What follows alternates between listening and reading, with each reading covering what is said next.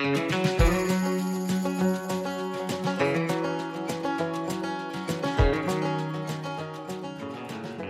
to the Dairy Farmers Digest, a podcast dedicated to all things dairy farming.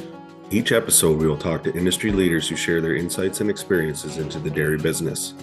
I'm your host, Keith Schweitzer, and I hope you enjoy this episode.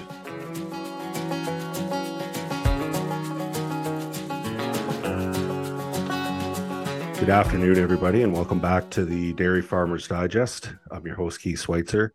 I'm really excited today to have uh, Dr. Geoffrey Dahl on. Uh, Geoffrey is the director of the Feed the Future Lab Innovation for Livestock Systems uh, with the University of Florida. And then it says you're uh, Harriet B. Weeks Professor, uh, President of the American Dairy Association as well. And I guess you're a past president of the ADSA? Yeah, yeah, that was a few years ago. I was uh, president of American Dairy Science Association, correct. Uh, it's uh, I'm really excited to have you on today. Like I mentioned there just before we uh, got recording, I've mentioned your name a lot uh, on this podcast when talking about uh, heat stress, and we're kind of we're in the throes of it right now. I know the last couple weeks here in Ontario have mm-hmm. been a little bit uh, have been a little bit cooler and damper, but uh, we've had some pretty pretty severe bouts. And uh, I guess one thing I kind of want to preface too is I went to California in 2019 thinking that, oh, we're going to learn a lot about heat stress. And then I think in 20, 2020, I went to Florida and I picked up way more stuff in Florida just because I think our climate here in southwestern Ontario is a lot more similar to what yours would be in Florida with the heat and humidity, like not to the extreme, but I think uh, I think there was some more common practices and things that we could pick up there. So I'm excited yeah, I mean, to have I, you on today. I grew up in in Massachusetts, and so um, I think that summers in that area, uh, Massachusetts, all the way across to Michigan, Wisconsin, are going to be similar to what we have here. Sometimes hotter. I mean, we don't get as hot as some of those areas can get from a high temperature standpoint. Um, the humidity may not be quite as bad, uh, but that's what we see is hot, humid weather. And so, as you said, places like California, some that are more a little, a little more arid, you get some night cooling. Uh, I think that they can um, take some different approaches to dealing with heat stress. It's hot no matter where you go this time of year, right across the on or Canada and uh, the continental U.S. Right, so right, uh, right. Why don't we start this off and maybe just get uh, talk to the audience a little bit about your history and how you uh, got to the University of Florida?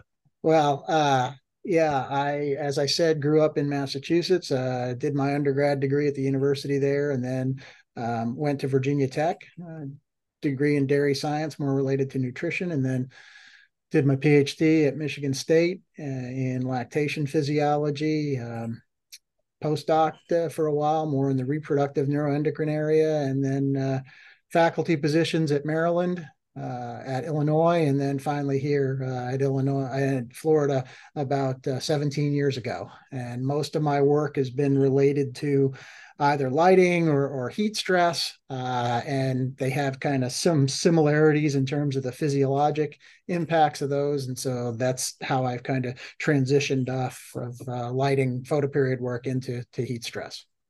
So I imagine as somebody who wanted to study heat stress, you just got sick of the cold winters. You couldn't do any research. Well, that was certainly one of the advantages of coming to Florida. yeah, no, I've been down to the campus there at uh, at Gainesville, and it's uh, it's a really nice place, and you guys have a really nice facility there for uh, doing research as well at the at the research farm. So, yeah, yeah, we like it. We've got large enough herd that we can really do some some interesting work um, relative to some other places that may not have the number of cows that we have to to put on studies so I guess the hot topic today, sorry for my bad pun, but uh, is heat stress. So I think what we'll do is because I know heat stress affects the entire life cycle of the dairy animal and beef and sheep and and, and most ruminants and even monogastric livestock. But since we're a dairy focused podcast, uh, maybe I think we'll start with the lactation cycle and kind of work our way back backwards down to the calves because I know there's been a lot of uh, research on the impact of heat stressed calves in utero and colostrum absorption and whatnot. So mm-hmm. uh, maybe just walk us through a little bit about what happens uh, to a heat stress cow when she's in her lactation cycle.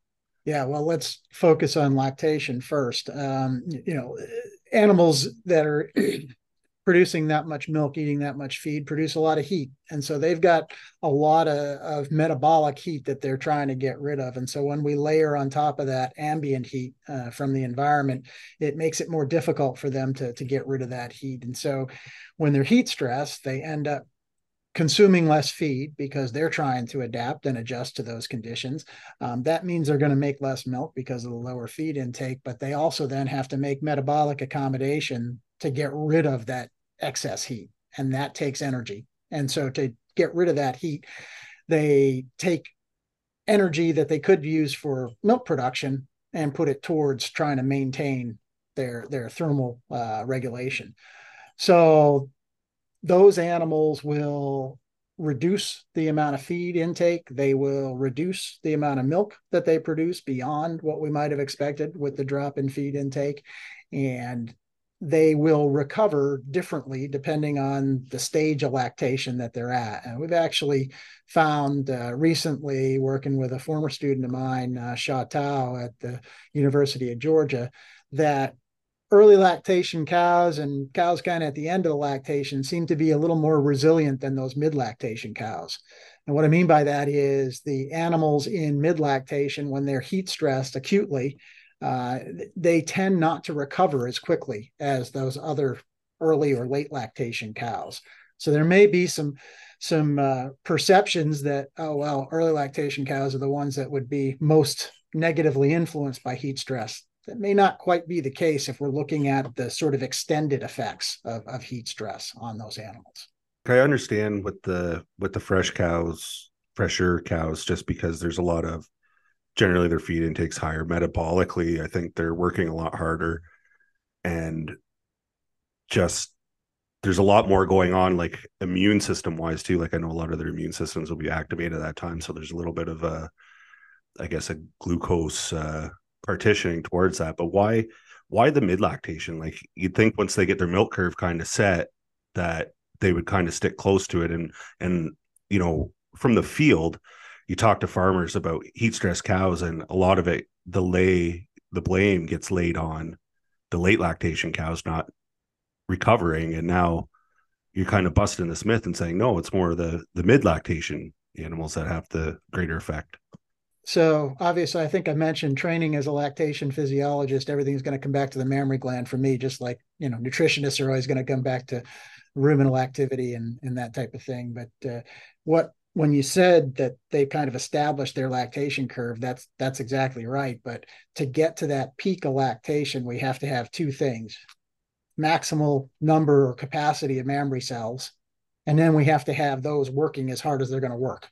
Mm-hmm. And then as we move beyond the peak, really that decline in the lactation curve, a lot of it is turnover of cells and loss of cells from the mammary gland. And so my interpretation of these mid lactation effects are that those animals because they're not still sort of on the upward trajectory can't recovery as recover as well as the animals in early lactation and the late lactation animals you just don't don't probably don't see it as much. They've mm-hmm. already declined.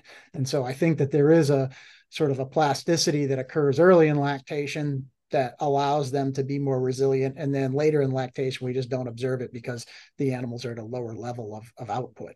Oh, that's a that's an interesting observation. I I uh, I love doing the podcast sometimes because I have a lot of myths busted uh, when you're thinking about these things. So, um, what are some of the other biological impacts that are affected by heat stress? Like I know repros often an issue. I know when I was down in uh, the southeast U.S., like everybody talked about having real great preg rates, except for July.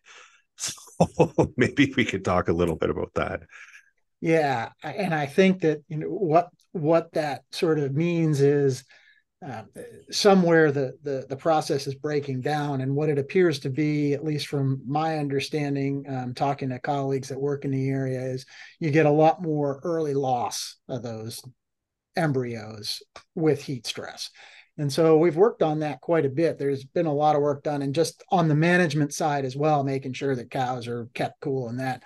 Um, so many of our larger farms that are using um, time breeding and that type of thing really don't experience that same lo- loss of, of reproductive performance in the summer that that they used to. Matter of fact, some of our, our better farms really don't have any seasonality to that at all. They were at such a high level of performance that they, they aren't seeing that anymore. But much of it would be due to the elevated temperature and the effects, and not all of them have been worked out on uh, early early loss of those embryos and that heat effect not only on the cow but on the embryo itself. Yeah. So is it that they're not conceiving, or it sounds like more that they're right. losing that embryo before either exactly. before a preg check or right after?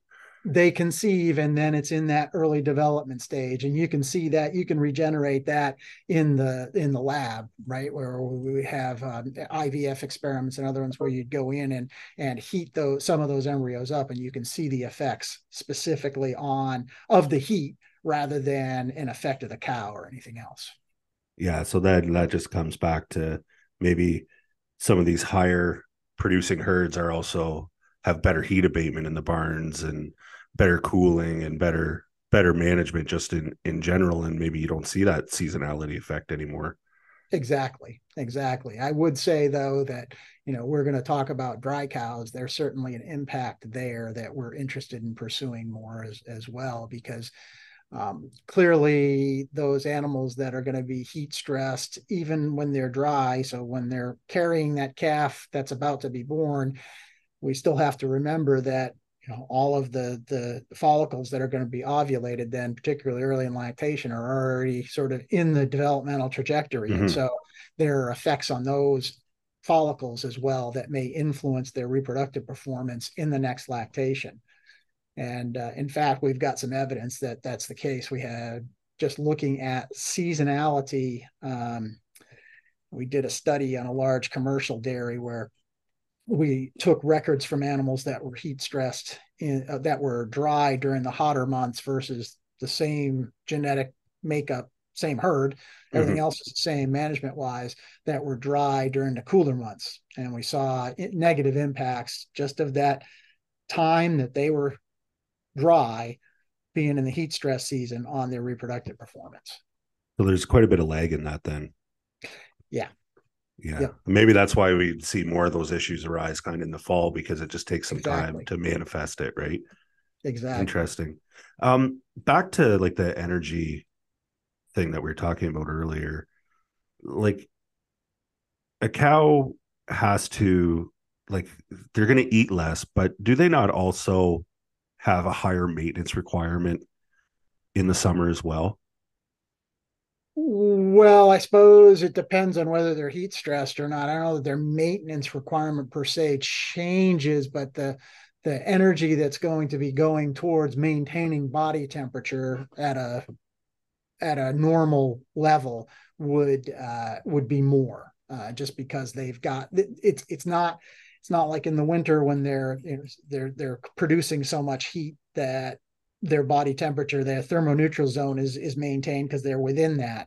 We're moving them outside of their thermoneutral zone with heat as well as you can do with cold. It's just that it has to be extremely cold, and you know you'd have to starve them probably to to really yeah. see some of those effects.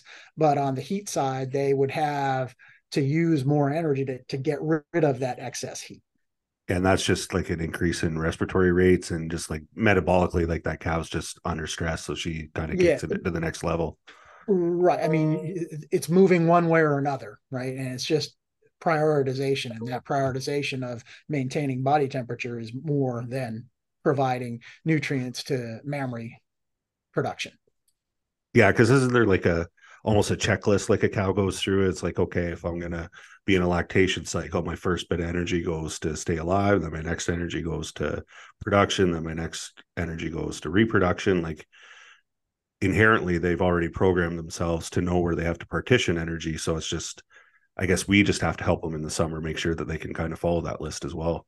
Yeah, and I'd say it's not necessarily, uh, you know, that may be a little bit too simplistic, but I, I, think you're on the right track of they've got a prioritization of, of things that they're going to be a- addressing because we know that, you know, even a heat stress cow can become pregnant and she can still mm-hmm. produce milk and a two year old can still grow, but the levels of all of those in terms of her peak performance is probably going to be reduced. And then on the dry cow side, like I know we touched on that a little bit too. Like I know here in Ontario, or I guess kind of the upper Midwest, I could kind of classify us as well. We feed a lot of high fiber, kind of low energy density diets in the summer. And I know there's there's a lot more heat generated from a cow trying to digest that. Like how much of effect does that have on, you know, a dry cow if uh through the summer months? Yeah, that's an interesting question. We haven't looked at that specifically in terms of different diets and, and how that might influence them. Dry matter intake level is significantly reduced in dry cows as well, right? So yeah. we're looking at about half of the, the sort of normal intake in that 11 to 12 kilos a day dry matter um, on on many of our studies.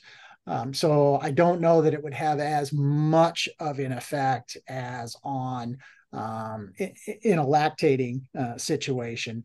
Uh, but certainly there is going to be an element of heat generated from whatever diet we're feeding them. And if we have a very, uh, what I'll call, uh, you know, high, high fiber diet, that may mm-hmm. not, that may make the problem worse.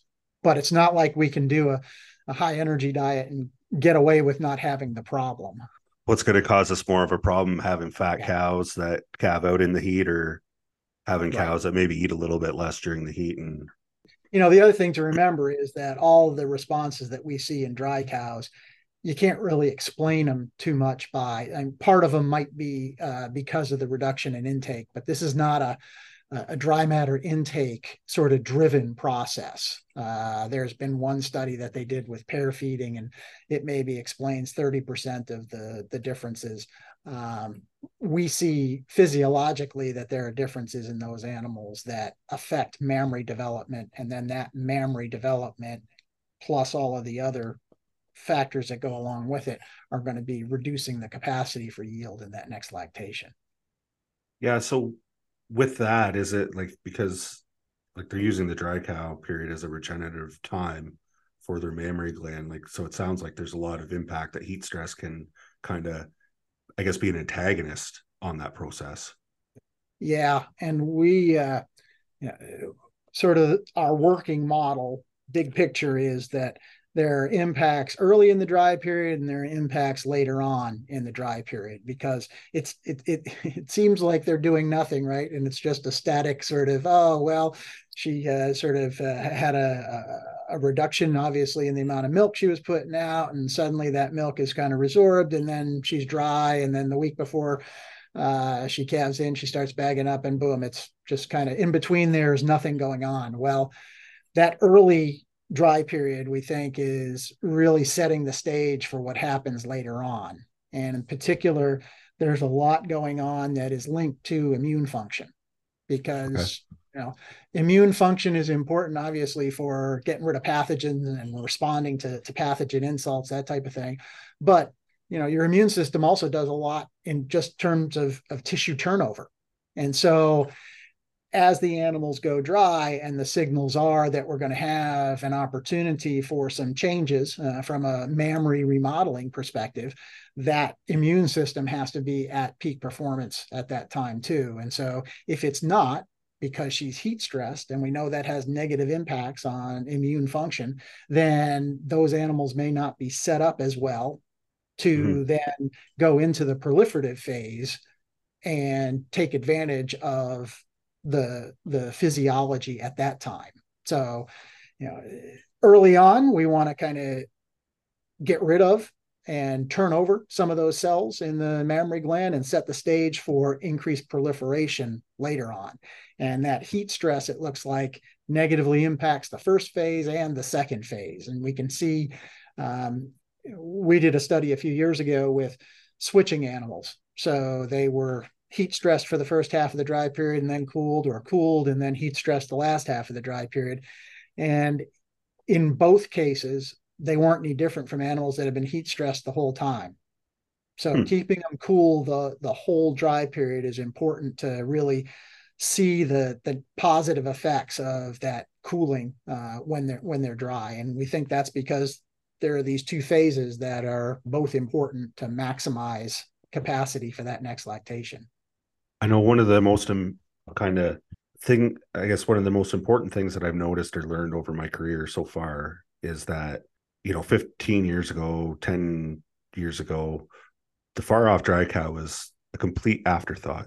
Nobody ever thought about you know heat abatement or feeding that group pro- properly you know as just put them to pasture put them back out back in that old bank barn and we'll deal with them when they come up to the close up pen and you know everybody kind of seemed to focus on on the last three weeks before calving but like with people like you like we're just learning so much more about the entire dry period and how critical it is on on on that animal's future production yeah i uh I sometimes uh, sort of remark that I don't really like the term transition period because it allows us to ignore the first half of the dry period.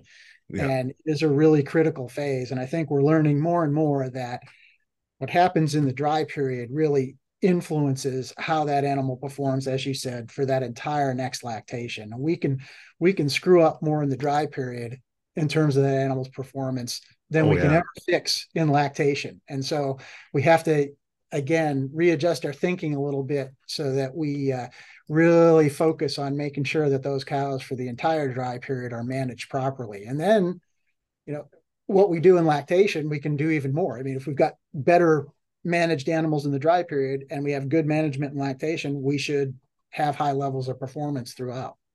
Well i mean i see it every day with dairies is that the dairies that do a really good job managing their dry cows and their calvings and any maybe metabolic diseases after calving, which typically I think there's less if you manage that dry cow properly.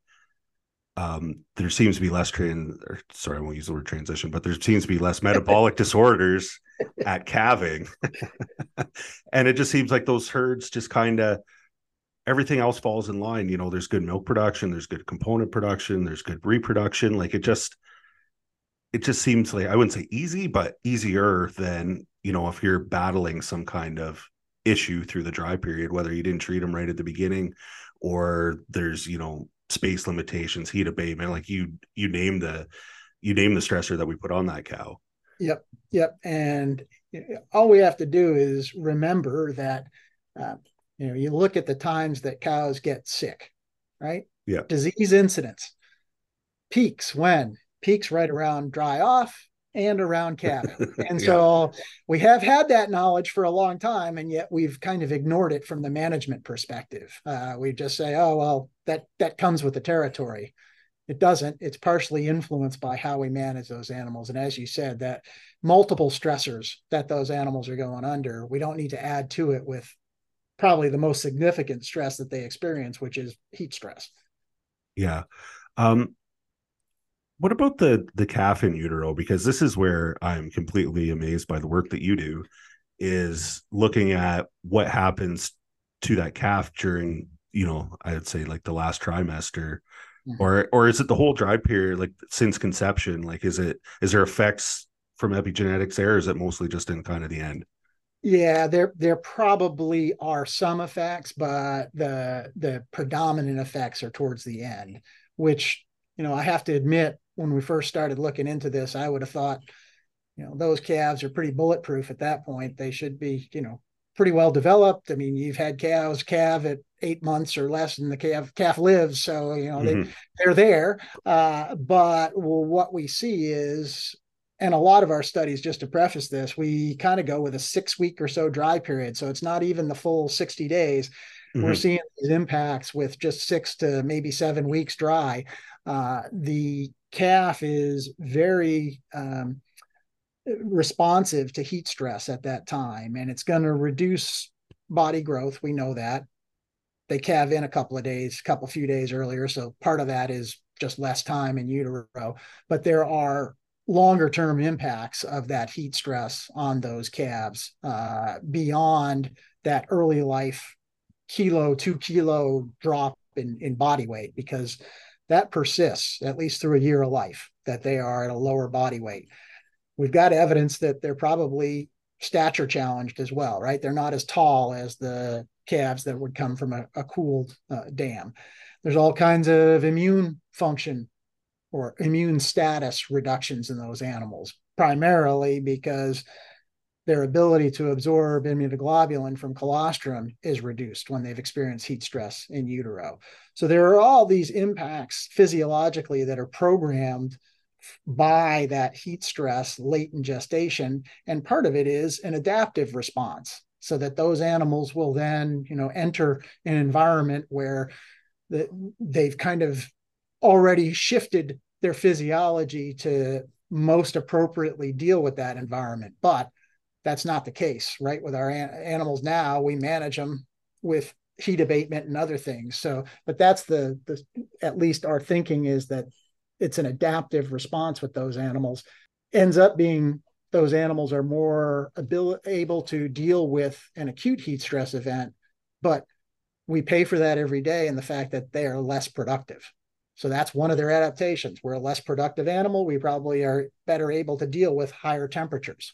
Yeah, the colostrum thing's interesting too because like with the effect of that in utero is it just because she's in the cow and you know maybe you know like this area we're feeding a high fiber diet so we're maybe creating more heat stress and then that calf is is growing there or is it simply because they don't get enough absorption of colostrum in general and maybe some of those other nutrients that we don't maybe know about yet like they're just not getting adequate levels of those.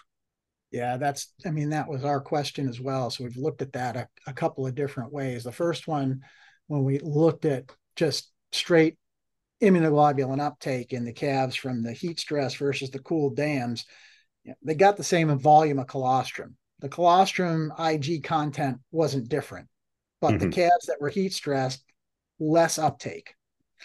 So the problem with that study or the limitation of that study is you know we pointed out was that they all got colostrum from their mom so it could have been something else as you point out yeah. in the colostrum that's influencing their capacity for absorption so we went and looked at that and uh, it you know, that study the next study pretty convincingly said that it's not the colostrum it's not something about the colostrum because we fed colostrum from heat stress cows to calves that were born to a cooled dam, didn't affect them at all.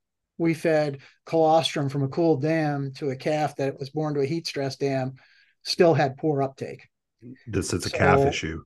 Yeah, and we've yeah. since gone on and looked at. Uh, it, it looks like the impact is on their gut development that gut closure process is really about the turnover of the enterocytes, the cells in the gut.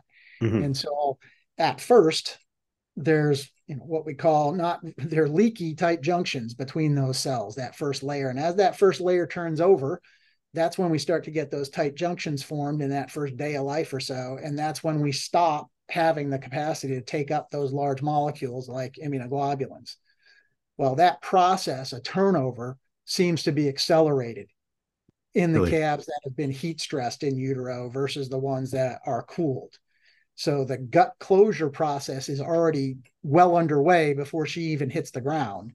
And we think that explains their lower ability to absorb immunoglobulin. So you, you can't just give her more. Mm-hmm. You, know, you can't try and correct it after the calf is born. You got to correct it beforehand by making sure she's in a cooler environment that mom is in a cooler environment. So like that's just super interesting. So is that like a defense mechanism then, like for pathogen uptake? Like they just want to get that gut closed up, or like yeah, that, that's fascinating. Well, yeah, and and we don't really know uh, from an evolutionary perspective what that adaptive advantage might be, whether it would be or not. Um, you know, it could also be that uh, you know I put it as the gut closure process is accelerated. It could also be that it takes a certain amount of maturation in utero to fully mm. sort of have that process occur. And so maybe the fact that they're born a few days earlier means that they haven't gotten full maturity of the ability or the capacity to take up immunoglobulin. It, it could be that it's more related to that rather than a, a an adaptive mechanism. In, in yeah, like that's that's uh super interesting. Um, and then with the calf, like if you're looking at the life cycle of a pre-lactation animal, like we'll start at the calf and go go right through. Like hmm. once they've already lost that little bit of birth weight, are they always behind the eight ball per se? So, yeah, with we, average daily gain. so we looked at it um, at first just through weaning, and they maintain a lower birth weight or body weight to weaning. And then we looked at it in a larger group of animals once we started accumulating these calves over time. They seem to be at a lower body weight through a year of life around puberty. Uh, but then when we've looked at those animals, those same animals at calving, their body weight at calving wasn't different. So they've had some compensatory gain between year one and year two of life, but it's likely that the composition of that gain is not the same. Right. So yeah, it's not it's not like structural gain. It's like it's it's not lean it's fat. exactly. It's less yeah. productive tissue. And not that fat isn't all you know unproductive you got to have some of it to, to mobilize uh, but for sure i think that you know we haven't done those slaughter studies yet but that that w- those animals would be i think on a higher fat content and probably shorter stature at that time too because they are up to a year of life or so shorter as well. Yeah. So height's going to be reduced.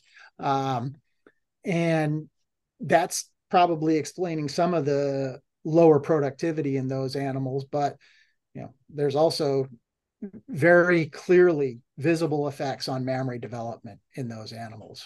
We did a recent slaughter study where we looked at um, we had calves that were born to heat stress dams or cool dams and sacrificed them at birth sacrificed them at weaning and you know when we started dissecting out the mammary glands you can see that there is less just to the naked eye less potential mammary tissue at birth, at weaning, and looking at proliferative effects and other, you know, at the more cellular level, it all tells the same story that that animal has been sort of set up for lower productivity. It's a lower productivity phenotype. Do you see increases in morbidity as well?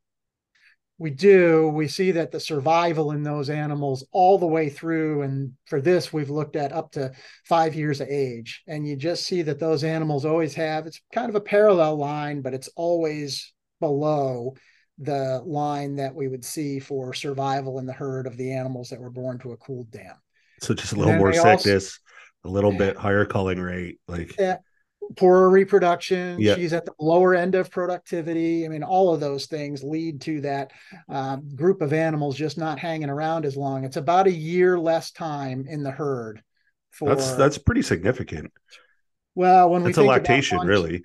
When we think about longevity, for sure, and we've actually now gone back and looked at some records from a few herds, Florida and California, um, that have good records and have the numbers of animals that we need. And uh, when we look at animals that were in their fifth, sixth, seventh, eighth lactation, about two thirds of those animals were born in the cooler season versus animals that were born in the warmer season. So Just by looking at date of birth. Yep. Yep. And so it, it, just sort of tells the story that, you know, our controlled studies are, are really telling us what the biology is, but then you see it in records at the farm level.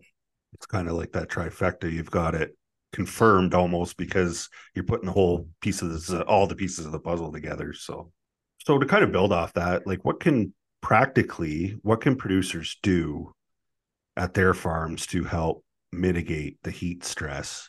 Because obviously there's there's the biological impacts, but there's also a financial impact to it. And if you're saying, you know, you get one less lactation out of an animal or a year of life, like that's a that's pretty significant.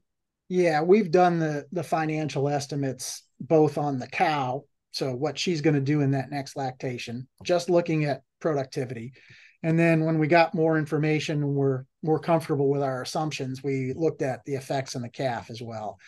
And it ends up being pretty similar to the estimates that there are for lactating cows heat stress. About a billion and a half dollars a year to the US dairy industry is what we'd see with dry cow heat stress versus lactation heat stress. Um, so it it's significant um, in terms of what people can do. I mean my, my, first sort of piece of advice is make sure they get their dry cows cooled. Okay you mm-hmm. got to figure out how whatever your heat abatement system is get them cooled off. And the other thing that I try and emphasize to people is not not to downplay heat stress, not to think, oh well, it only gets hot here for a couple of weeks a year. It's not too bad, and we can get beyond that. Number one, cows get heat stress before we do, right? Mm. They've got a big heat generator inside of them called the rumen that's just pushing out heat. And so they get heat stress before we will. And so using our own level of comfort isn't appropriate for what those cows need.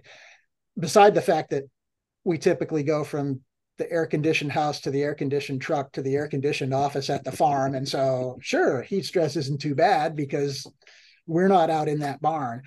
Um, so, I, I, think really understanding when cows get heat stressed is is important.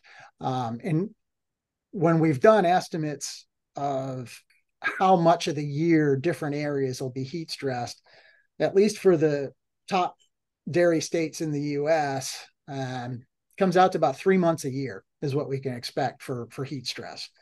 So you might say, well, three quarters of the year shouldn't have any problem. If you assume that you have the same number of cows calving every month, that means at least a, a quarter of your herd is potentially heat stressed when they're yeah. dry if you don't have heat abatement for them. Yeah. Well, and I know it, under our, our Canadian system is that we're pretty heavy calvers through June, July, August. And typically what we see is most places it's going to that's going to be a little delayed. It's actually a little later that you're going to start mm-hmm. to see heavier calving August, September, October. And so there's even more of the herd that is potentially heat stressed than that 25% estimate would be. Uh, so yeah, it's it's more of a of a negative effect and more of a potential economic effect than than people realize. In the environment as we talked about where you have high humidity and high heat you really need to get water on those cows and get it moved away. Soak them down to the skin get fans on them so that we can move that water off of them and take heat with it. Using fans i think sometimes makes us feel more comfortable or we feel better about it but i'm not sure how effectively that really cools animals. And when you know studies have been done looking at fans alone soakers alone or the combination and the the combination by far is much better at heat abatement than either fans or or soakers alone. You just sometimes you're just moving hot air over those animals and it really doesn't do much to for heat abatement well i know i always get the pushback from producers that water puts too much manure in the pit or too much water in their in the manure pit Mm-hmm. And then I've been under the impression that they're either going to drink it or you're going to dump it on them. One or the other, that water's going to end up in the manure pit. So, yeah, and it's interesting. We we did a study last summer with some of these newer um, soakers that only come on when the cow is there versus the the sort of typical system that we have that they come on every five minutes or every 10 minutes, regardless of whether there's a cow under them or not. And it's interesting to your point that our traditional system used more water when we looked at the total amount of water going through the soakers and the total amount that the cows were consuming right so we put it put it all together and did a, a total volume for those cows uh, on that treatment the newer soakers that use a lot less water because you don't spray every five minutes whether there's a cow there or not um, there really wasn't a difference when we looked at total water between them and the heat stress cows yeah. but the cooling was much more effective when it was going on their backs versus the cows that were under heat stress that didn't have any soakers and were just increasing their water intake. So you're exactly right. That you know, putting it on their back seems to have a much greater effect, at least from this one sort of small study, uh, than allowing them to just drink more water. And you're not going to change. We didn't change the total amount of water that either of those groups were putting into the manure system. So you can you can have very different outcomes to the same amount of water depending on how it's applied it's just where you want to allocate it i guess and then like so like in in your hierarchy dry cows are the number one place to cool where would number two be uh, yeah. I mean i used to get that question in the first couple of years people would say uh, you can only cool one group one group of cows on the farm. Who do you cool? And i'd say dry cows and they'd look at me like i was crazy. Uh, so you know from from my perspective right we want to get the the dry cows cooled and then i'd look at our holding pen. If we you know if we're putting animals through a milking parlor make sure those cows are, are cooled. Um, i would probably then look at my early to mid lactation cows and so that's sort of uh, waffling a little bit but we don't have enough information we've got some information that says that those mid lactation cows actually don't persist as well uh, if they've been heat stressed at any time. So that would be the next group that I'm looking at, sort of peak to, to post peak animals um, is, is where I'm going to be looking. Um, but bottom line is we want to get all our cows cooled, right? If we're milking yeah. cows, we want to make sure that we've got effective heat abatement in place. And that heat abatement needs to be um, effective when we've got heat stress. And I think that, you know, even in Ontario, as you say, across the upper Midwest, the Northeast, it doesn't last as long as our heat stress here, but you've got significant heat stress. I yeah. Mean, I'm sorry, but when it gets to 98 degrees for two weeks straight, we're going to have significant heat stress. And it does that in that sort of range with pretty fair regularity. And it seems to be getting more and more regular uh, that it occurs. So we need to be thinking about it, um, even if we don't necessarily need it in October and November yeah. like we needed here in Florida. No, and I mean our heat stress here, I would say probably it seems like it's starting more and it's it's likely starting in April in short bouts, but by the time we get into mid to late May, early June, like we're getting some significant bouts of heat stress where we're talking about, you know, 90 degrees or 32 C yep. weather with, you know, anywhere from 70 to 90% humidity now it's yep. a little bit different this year. Like we had a really, really warm week where it was 30 plus degrees or 90 plus Fahrenheit for five or six days in a row. And and at night, like it it really wasn't it was dropping a bit, but not much. Yep. And low humidity, but still like you could just you see it, I see it in the bulk tanks. Like when I start looking at people's milk pickups on a on a Monday morning or whatever, like looking back at the week before, mm-hmm. like you see it. You see it in component production, you see it in milk production. And I did some quick math because I knew you threw that number of a billion, There's a 1.1 billion or something like that that cost one and a half. One, one and, and a half, half yeah. So I did a little bit of math on 9 million cows in the US. That's about 100 and not quite 170 dollars a day US per or 170 dollar cost per cow in the US yep. per lactation. like that's a yep. I know what I could do with uh, I could buy some yeah, fishing nice fishing equipment with some 180 bucks, but and a, and a good year profitability on a cow will be 450 to 500 dollars so you're looking at a third of her profitability right there potentially um what about uh fans like i know i've done this in the past and i, I and i'm always on people to kind of lower their turn off point on fans. So a lot of people have their fans say turn off at 18C. I don't know what that is in Fahrenheit, maybe 65 or 68 degrees. And mm-hmm. I've had people move that point down because like the cycle through the day, like the cow's not going to peak in her body temp until what 10, 11, 12 o'clock at night.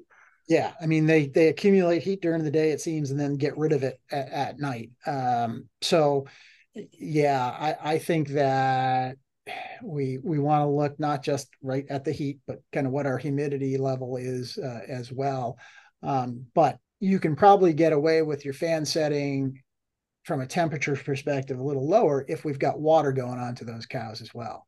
Okay. And as I said before, just having the fans mm, somewhat effective. It's certainly from a ventilation perspective important, um, but I'm not sure that we get a whole lot of cooling regardless of where our temperature is uh, on those animals.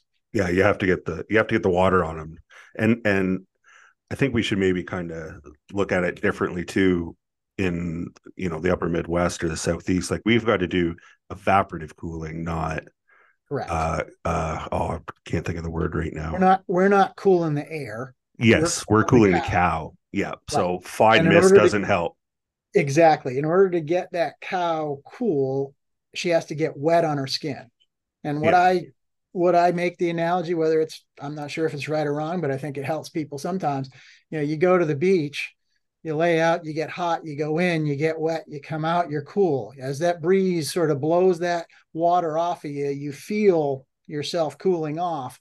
And so that's the same type of thing that we want in a more arid environment where we can actually look at um, you know getting a mist of water and that's going to take some of that heat out of the air and cool the air then we could use those but that's why i use the term soakers i don't use misters. I don't use sprinklers. I mean, we want them soaked. That I do that on purpose because that's what we need to get the cows cold, wet down on their, on their backs.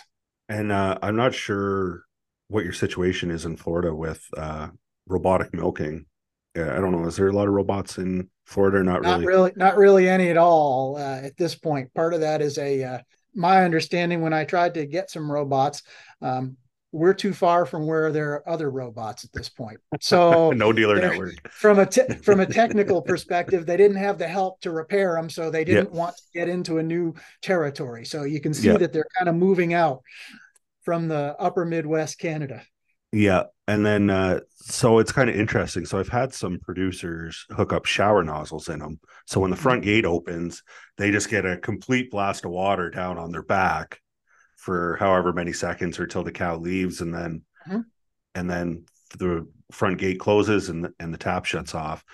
And we're seeing increased visits in the summer. Yeah. Like point one, well, point two, like point three in some instances, but the, uh, I've done some work down in Mexico and again, more arid environment down there, but open lots. And so yep. what they would do with their dry cows is bring them up to the showers. They would walk them up there a couple few times a day, get them soaking wet. They'd go back, lay down. That water's going to move off of them, take heat with them. And they saw good responses in those animals. That was in a dry cow study, uh, but they see good responses in those animals. So it's the same thing. If they're going to be hot, let's get them cooled off where we can when we can. Is there any heat abatement considerations like from like mechanical ventilation or cooling like with calves? Or are they relatively resilient? No it'll it'll decrease intake it'll decrease growth rate. I think a lot of it can be overcome with with shade and making sure we have appropriate shade. Uh calf hutches can become little ovens um, despite the fact that they're you know they're light colored uh, particularly if we don't have good air movement around those hutches. Um, so I think we can, uh, you know, we don't have to be as extreme on our heat abatement, but certainly getting shade to those animals, making sure that, you know, if if we do have real hot conditions, that we think about what we might want to do, particularly I think as the animals get a little older and get a little larger and a little less able to to get rid of heat, what we're going to do for heat abatement. Certainly springing heifers, we did a study with those animals, and when we cooled them before they, you know, two months before they had their first calf, they end up making more milk in the first lactation. So it, it's a it's a biologically sort of consistent response, whether it's her first lactation or her fifth lactation, does the same thing. There's an impact to it. Yep. Was there any uh, final thoughts that you had, or any I don't know tidbits or anecdotes for producers out there when when thinking about heat stress? Yeah, no, I I think we covered most of the the work that that we've done and most of the recommendations that I would have. But I would emphasize to people to really think about not assuming that because you're not as hot or don't feel as hot that the cow doesn't feel as hot because they do get heat stress before we do. And we need to consider that when we're thinking about our heat stress abatement and how how important it is to to prioritize that as a management decision. Yeah, that's a that's a really good point to end off with. So, Geoffrey, I really appreciate you coming on the podcast. I know, uh, like I mentioned in the beginning, I've used your uh, studies a lot over the past few years, or almost my entire career. So I I truly do appreciate you coming on and spending some time and talking to the listeners about uh, about heat stress, something pretty uh, pretty important to us this time of year. All right, thank you, Keith.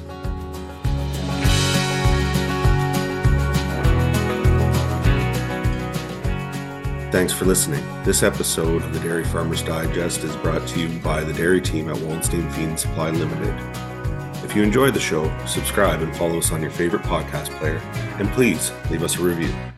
If you would like further information about today's topic, check out the show notes for further details and our contact information. I would also like to extend a special thanks to Christine Schoonerwood, our producer, and our sound engineer, Daniel Noguera.